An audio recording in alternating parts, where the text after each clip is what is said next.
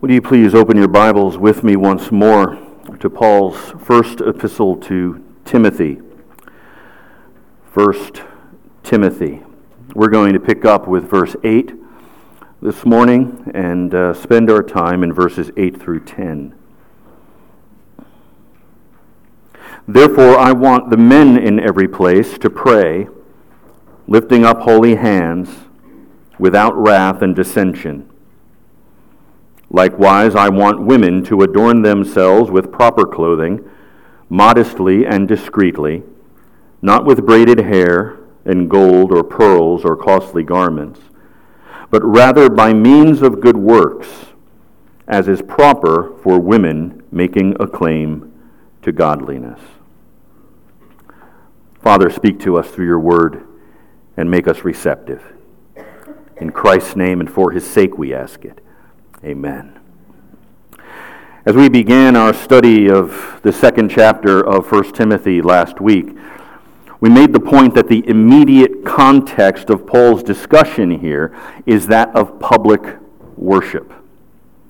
And the first thing he told us about public worship in the Church of Jesus Christ is that we are to pray. I urge that entreaties and prayers, petitions and thanksgivings be made on behalf of all men.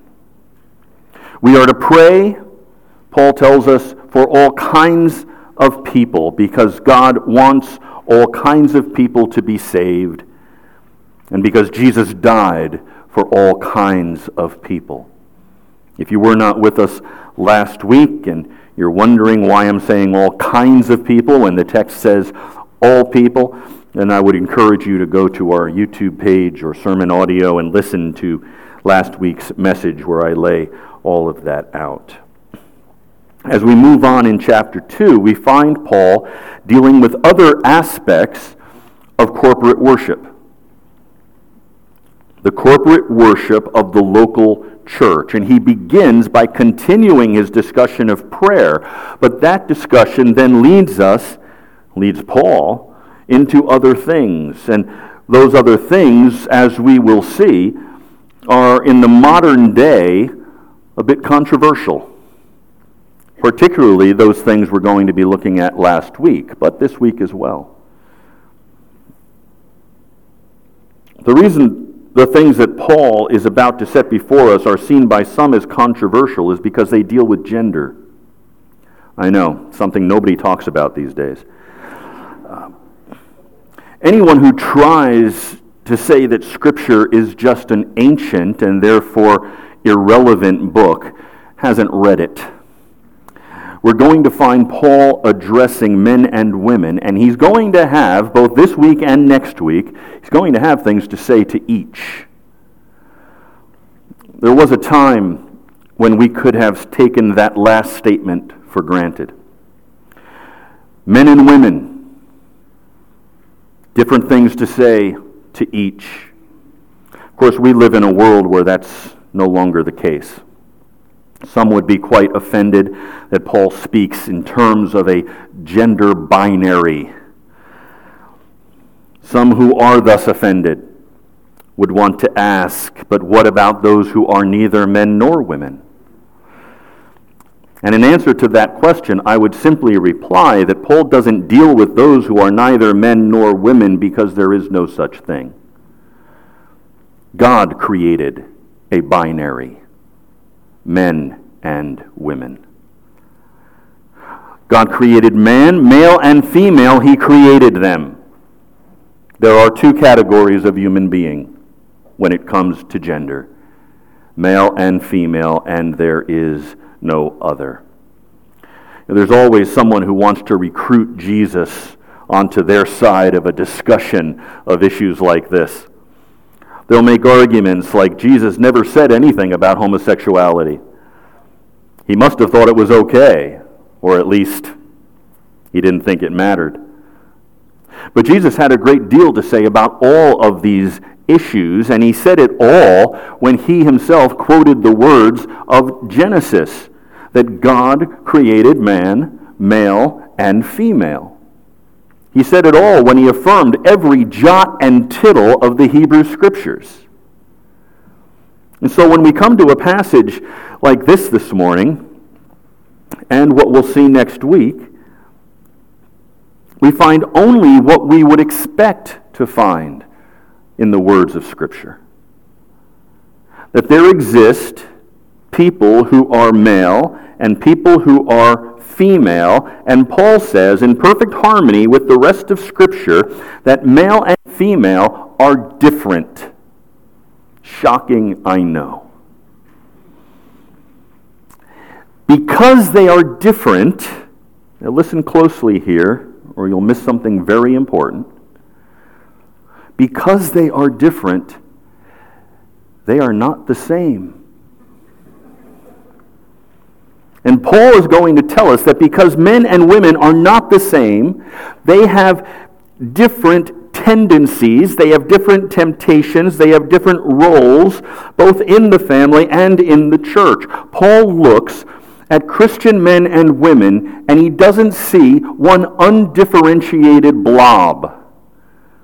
He sees the differences, and he sees challenges that those differences present. And in his epistle to Timothy, he blesses the church with his authoritative apostolic counsel in regard to the roles of men and women in the church. Now, we've mentioned this before, and no doubt we'll deal with it again next week and as we continue throughout this epistle, but there are many who would like to confine what Paul says in this epistle to the first century church at Ephesus. They want to say, Paul's just referring to some specific events taking place within that church at that time, and it really can't be taken universally. Paul's not intending us to understand what he's saying here as something which is true in all times and all places. The problem with that is, as you gather up all of the textual evidence for that claim, you end up left with an empty basket, because there is no textual evidence for it. There's nothing in the text of what Paul says here that would confine it in any way to only the first century Ephesian church. Instead, what we do find, and what we keep coming back to again and again, is Paul's purpose statement in chapter 3, verse 15. I write so that you will know how one, that is, anyone, ought to conduct himself in the household of God, which is the church of the living God. Not just the Ephesian church, but the church of the living God, the pillar and support of the truth. Paul's not writing about a single church and certain circumstances taking place within that specific church. He's writing about the church. The household of God is not just the church at Ephesus. The church which is the pillar and support of the truth is not just the church at Ephesus. It is the church in every place and every time. And so what Paul has to say to us, and this will become much more clear next week when he gives the rationale for what he says, what Paul has to say to us here in 1 Timothy chapter 2, he is indeed saying not only to Timothy, not only to the church at Ephesus, but to us as well. So as he begins to look at the issue of men and women in the church, he thinks of different characteristics, different weaknesses, which, speaking quite broadly, make both sexes vulnerable to different kinds of sins. The particular weaknesses of men which Paul addresses are prayerlessness and what we might refer to as argumentativeness. In regard to women, he addresses the issue of vanity. Now, as soon as I say that, I know what's going through certain minds. I know of exceptions to that. I know of women who are prayerless and characterized by wrath and dissension, and I know men who could be characterized by vanity. And that's true. Paul wouldn't deny that. I certainly wouldn't deny that. There will, of course, be many exceptions among God's people, but the Scripture is full of generalizations, because without generalizations, you can't say anything. Without generalizations, everything we say dies the death of 1,000 qualifications. I'm not going to spend the rest of our time together preaching this passage and then stopping intermittently and saying, but there are exceptions. The Scripture often speaks in general terms. How about this one, for example? Titus chapter 1, verse 12. Paul says, Cretans are always liars. And for 2,000 years, the people of Crete have been reading about themselves as liars. I don't know that I've ever met anyone from Crete, but I'm going to guess that if I went there, I would be able to find at least one Cretan who was not characterized by lying. So, with that understanding, let's look into what Paul has to say to us this morning. First, men. Verse 8, therefore I want the men in every place to pray, lifting up holy hands without wrath and dissension. Okay. This is the only place in the New Testament where we read of lifting up hands in prayer. Solomon, at the dedication of the temple, stood before the altar of the Lord, 1 Kings 8:22, in the presence of all the congregation of Israel, and spread forth his hands toward heaven. The psalmist also speaks of lifting up the hands in worship. Now, there are other biblical postures of prayer, however.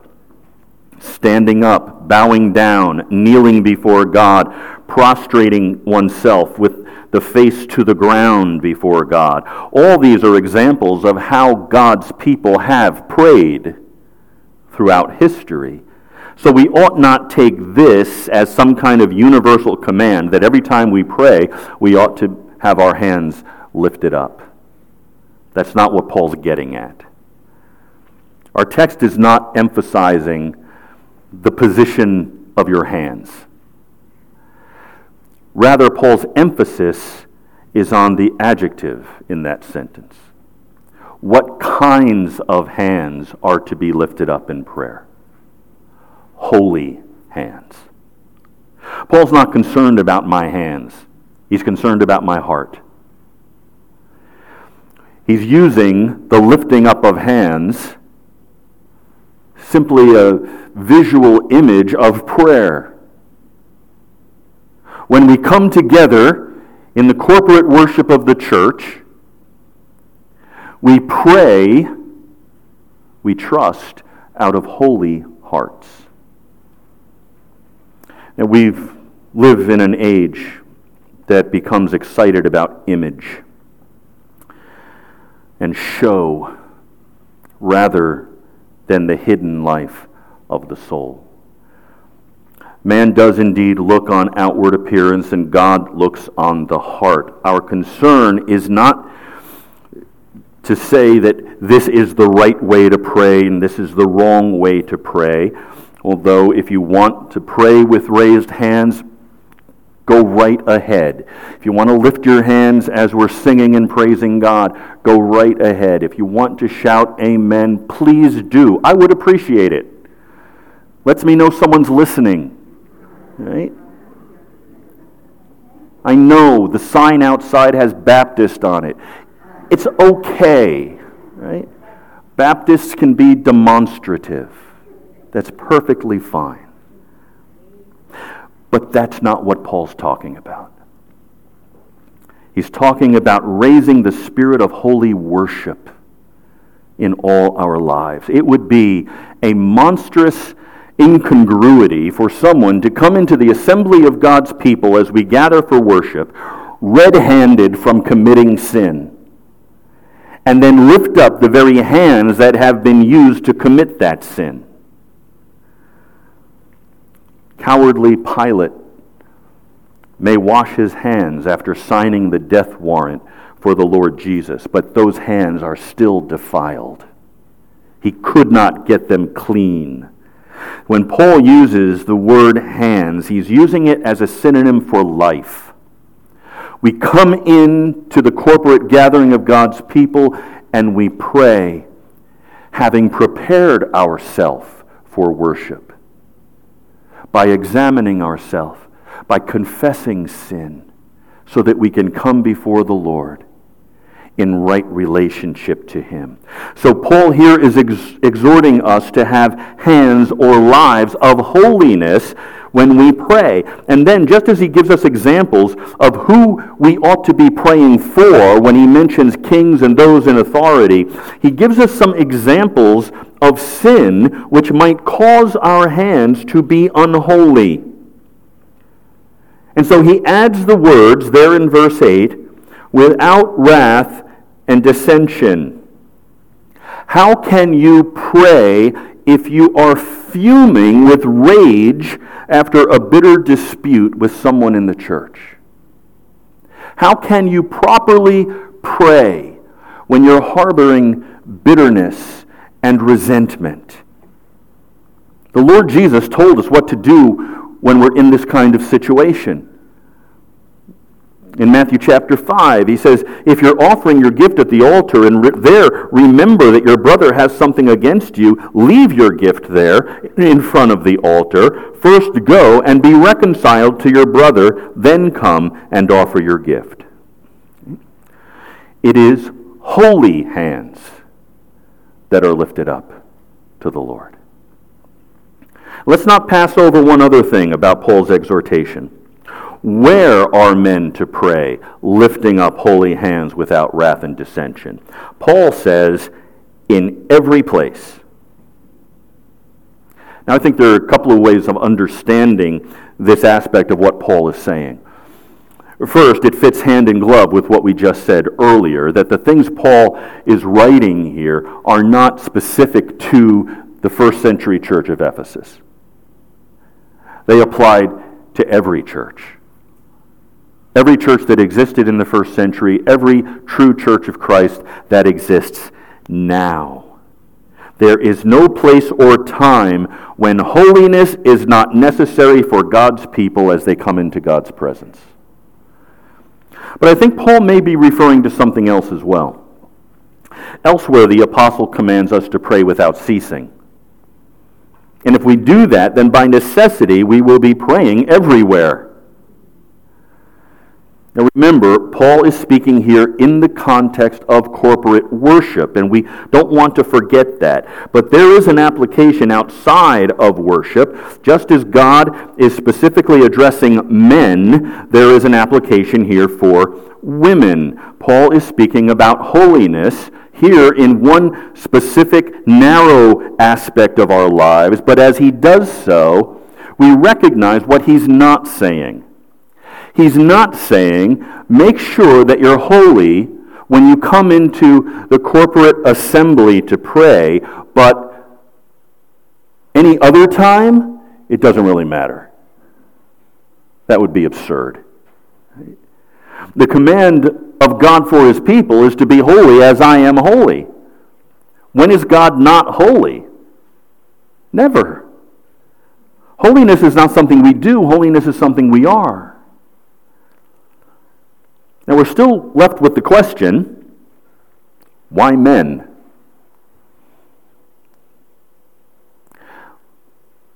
Don't women have to be holy too? I think there are a couple of related reasons for this specificity. And it's not that women are not prone to wrath and dissension. But I think that generally it is true that those sins manifest themselves for women on a more personal level. On more than one occasion, I have witnessed men stand up, for instance, in a congregational meeting full of rage and ungodly hostility. Not here for a very long time, praise God, but I've witnessed it. I have seen women express those same sins differently, more quietly, with a whispered word or a phone call. And let's not forget the context. Corporate worship, the assembly of the local church. The context is public gatherings. Let's also remember that when we're looking for context in a passage of Scripture, we're looking not only at what has become before, but what also follows. What is it that comes next? And what comes next for Paul is a discussion of the respective place of men and women in the leadership of the church. Why are men in every place, every church, exhorted about how they pray? Because in the corporate worship of the church, it was the leaders of the church, that is, men in leadership, who were leading the church in prayer when the church gathered together for corporate worship. So there's also a warning here about hypocrisy in worship. This exhortation is applicable to all of us in various ways, but it's directed to me. It's directed to Joe, to Eric, and to John. It's directed to those who are going to stand before God's people with the task of ushering you before the throne of grace.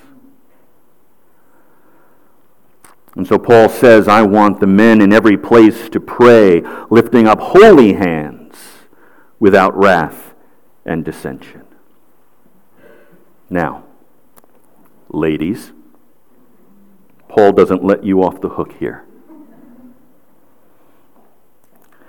Verses 9 and 10 are addressed to you. Likewise, I want women to adorn themselves with proper clothing, modestly and discreetly, not with braided hair and gold or pearls or costly garments, but rather by means of good works, as is proper for women making a claim to godliness. Now, it would be very easy to misunderstand Paul's concern here if we failed to note that he is setting up a contrast. It's a contrast between outward and inward adorning.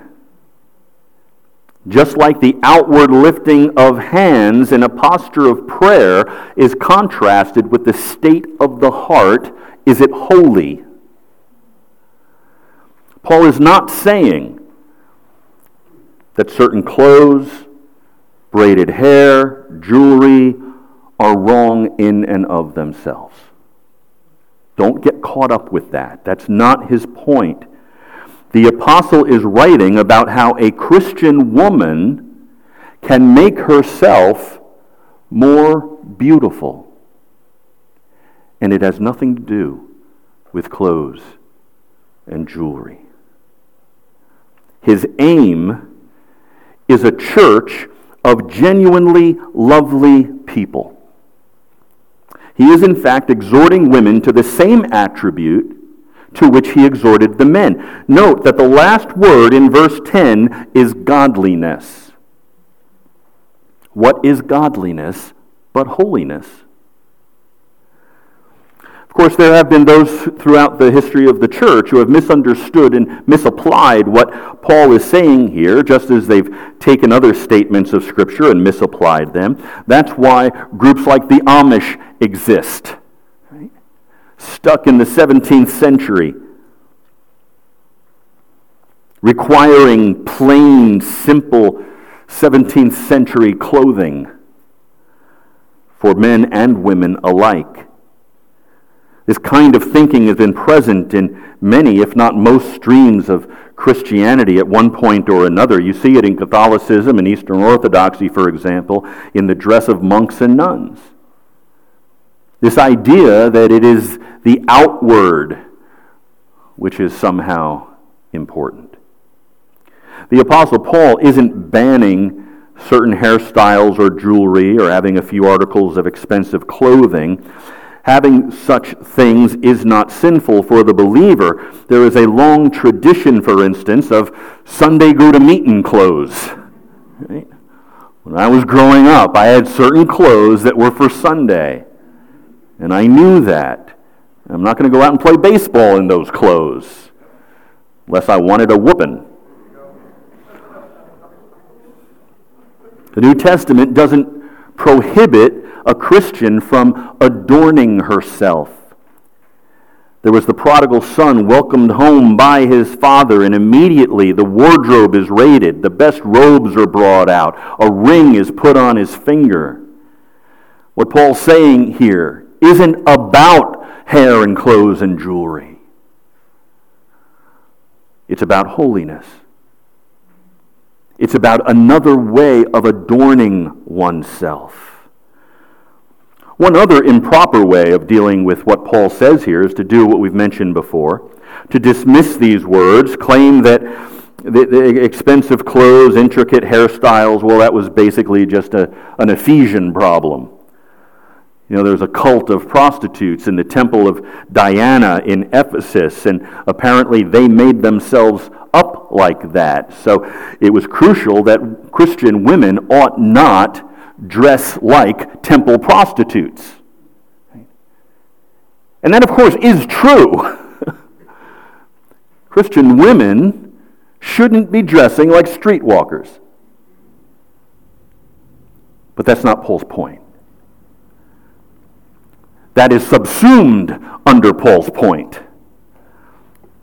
which is why he speaks the way he does about modesty and discretion. Now, be all that as it may, aren't these words of Paul concerning true adorning utterly relevant for us today? What has been one of the features of the 20th and now 21st century? Growing enslavement to fashion by both men and women. This is particularly applicable to women, although, as we know, there are plenty of examples of what the Scripture would call effeminate men who are equally consumed with replicating that which the world has deemed to be in fashion. If Paul had lived in our day, he no doubt would have added to this list cosmetic surgery and tattoos and body piercings. Some of these things may not be wrong in and of themselves, but Paul is not arguing that the adornment themselves are sin, but rather the attitude which lies behind them. That's why he specifically contrasts these things that he does mention with modesty and discretion. So the apostle says, I also want women to dress modestly. Adorn themselves with proper clothing. And he defines proper clothing as clothing which is modest and discreet. And I think there are a number of principles that we can glean from what Paul says here. The first is this: what we put on should not embarrass or tempt others. The Lord Jesus talks of the lustful look in the Sermon on the Mount, and he says, anyone who looks at a woman lustfully has already committed adultery with her in his heart. And I've heard professing Christian women respond to this by saying that if men are tempted by what they see, that's their problem. It's up to the men to guard their own eyes. That's not the responsibility of Christian women to change the way they dress so that men will not be tempted. And that's nonsense. That is entirely unbiblical. Yes, men need to guard their eyes. No one's arguing otherwise. But that kind of response reveals a heart which loves neither God nor neighbor. Have you not read It is good not to eat meat or drink wine or do anything by which your brother stumbles. Have you not read, do nothing from emptiness or selfish conceit, but with humility of mind regard one another as more important than yourselves. And in this context, I would add, regard one another as more important than impressing the world with the latest immodest fashion. We ask God not to lead us into temptation. And we ourselves ought not lead others into temptation. Second thing we should draw out of this. We should not dress in order to call attention to ourselves. Exhibitionism is being outlawed by these two words, modestly and discreetly. Now that doesn't mean we are not to have any appreciation for style or the fabric of clothes that we wear, or, understatement, clothing that colors that suit us, good tailoring. But there is a line that you learn not to cross, which would mean that you are calling attention to yourself. I'm going to date myself here. But I'm going to do so because the thought is so outlandish and I have yet to witness it. So we're exaggerating to make a point. Just understand that. But if you're coming to church dressed like Dolly Parton, you're not conforming to Christ's law of modesty. You may have all the proper body parts covered, but you're not being modest. You're saying, "Look at me," when we should be saying, "Look at Christ." I live, yet not I, but Christ lives in me. We are to dress as those who express that reality. One other thing to draw from this.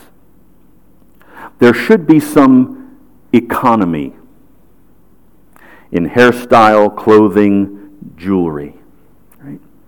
And the issue I'm thinking about here is stewardship. Later on in chapter 6 of this same epistle, Paul is going to say, if we have food and clothing, with that we should be content. Everyone has to work out the implications for this according to their own means. I can't tell you when you've crossed the line. I'm not even sure, when I cross the line. So I'm not saying there's a hard and fast rule here, but the principle is here. The concern is that no one put pressure on a brother or sister or a Christian family who cannot afford to spend exorbitantly to keep up with everyone else. There should be within the gathering of the people of God no outrageous displays of affluence. You remember what James said about the rich and the poor in church. If a rich man comes in and you usher him to the best seat in the house, and you push a poor man off into the corner so that he's, sitting beside the pillar, behind the pillar, and he can't see anything, if you've done that, you've done it wrong. But have you ever wondered how they would know the rich man was rich? Maybe he's a guy who was known around town, but maybe he was boasting about his money without saying a word about it, simply in the way he was dressed, with his monogrammed robe. Well, the Scripture condemns these things. Proper clothing, modestly and discreetly. This word modesty is something we need to hear today. Immodest dress alters one's approach to the one who is dressed in that way. Will people who are not Christians think soberly about a message telling them that they need to repent and believe in Christ and present their bodies as living sacrifices to God, or they will go to hell, when that message comes from a woman with half her body looking bare. Right? I know, there's snow outside, not an issue for right now, but look around in the summer. Right? These are issues for the people of God in this culture in which we live, because it is a culture which brings pressure from every direction. It is completely inimical to the authority, purity, and credibility of God's people when one dresses in a way which brings attention to them rather than to the message, rather than to Christ. There comes a time when women have to choose whether they want to be ogled or taken seriously. And if they want to be taken seriously, then they need to dress seriously. Remember, it's the Holy Spirit who is saying, likewise, I want women to adorn themselves modestly. Paul's writing the words, but these are the words of the Holy Spirit. When Jeremiah talks about the decadence of this society, he says something very striking. In his own day, he described his own society this way, and you tell me if it doesn't describe ours. They did not know how to blush. They did not know how to blush. May that never be said of God's people. Everyone acknowledges that a definition of what is beauty, it's pretty much an impossible task to come up with that. But Christians say, do you want to be beautiful? Then you've got to know Jesus Christ, because he is the most beautiful thing of all. If we want to know what beauty is, if we want to even approach the definition of what beauty is, we look to Christ. In spring of 1721, the 18-year-old Jonathan Edwards was confronted with this truth in a way that he never saw it before. He recounted it in what he called his personal narrative. The whole little paragraph ought to be studied, but he records this in one place. My mind was greatly engaged to spend my time in reading and meditating on Christ, on the beauty and excellency of his person, and the lovely way of salvation by free grace in him. I found no books so delightful to me as those who treated these subjects. Those words in Canticles, he's referring to the Song of Solomon, were used abundantly in me. I am the rose of Sharon and the lily of the valleys. The word seemed to me sweetly to represent the loveliness and beauty of Jesus Christ. There came into my mind so sweet a sense of the glorious majesty and grace of God that I know not how to express. I seem to see them both in a sweet conjunction, majesty and meekness joined together. It was a sweet, gentle, and holy majesty, and also a majestic meekness, an awful sweetness, a high and great and holy gentleness. That is Edwards' description of Christ. Would it be that it could be a description of us? You become wiser by being with wise people, hearing them speak, watching them under pressure and in difficulty. You become beautiful by being with beautiful people, coming under the influence, not of their look, but of their spirit, their graciousness, their humility, self-restraint. That is the beauty of holiness.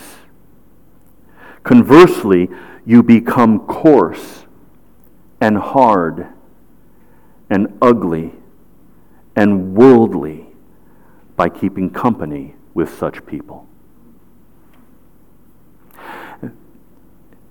Have you ever seen an outwardly beautiful woman who then opens her mouth?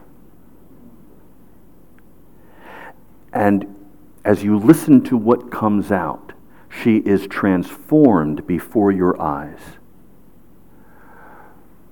from beauty to ugliness,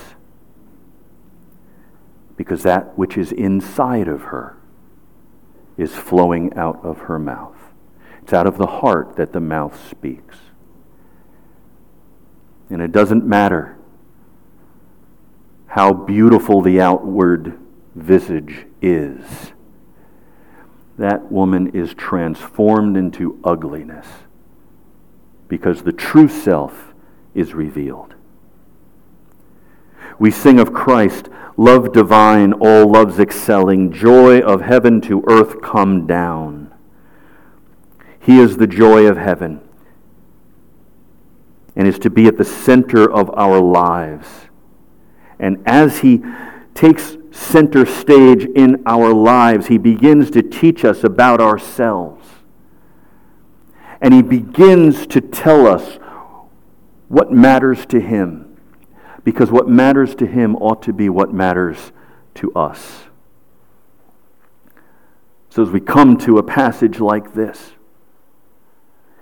it's Jesus speaking to us. Get your priorities straight.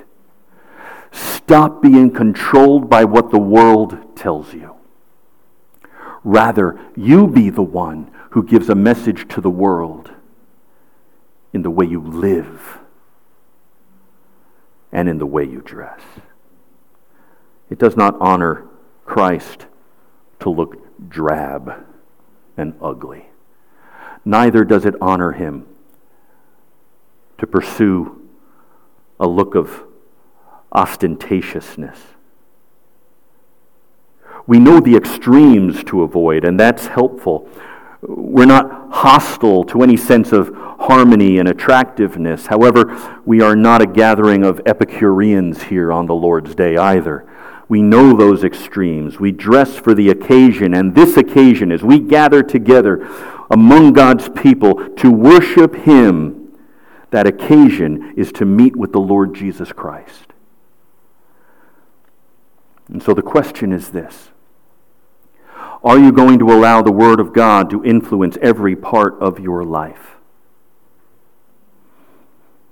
I'm saying that you have freedom as a Christian to wear nice clothes, even clothes that are in style in our day. That's not the issue. You have a right to wear makeup. You have a right to have your ears pierced. The principle is this, that these things do not define beauty for the Christian. The Spirit defines beauty for the Christian. In Proverbs 31, we find the description of a woman of noble character. And it ends by telling us that charm is deceptive and is fleeting, but a woman who fears the Lord is to be praised. Right? A woman who fears the Lord is to be praised. This is what Paul wants us to understand. This is what the Spirit wants us to understand. As we come into the presence of God, particularly as we come in the corporate gathering of the church, we are not here for ourselves, and we are not here for other people. We are here for him. And that should control not only how we dress. That's just an outward manifestation. It should control how we think. It should control how we behave toward one another. It should control how we love and serve our Savior. Father, make it so. There's so much here, Father, that We could continue talking about these things for quite some time, but Father, we need to be reminded of these things because the world is giving us a completely different message. Think only about yourself. Think about what you want. Think about how you can get what you want. And you tell us, Father, no, think about my son. Have your life and your world revolve around him.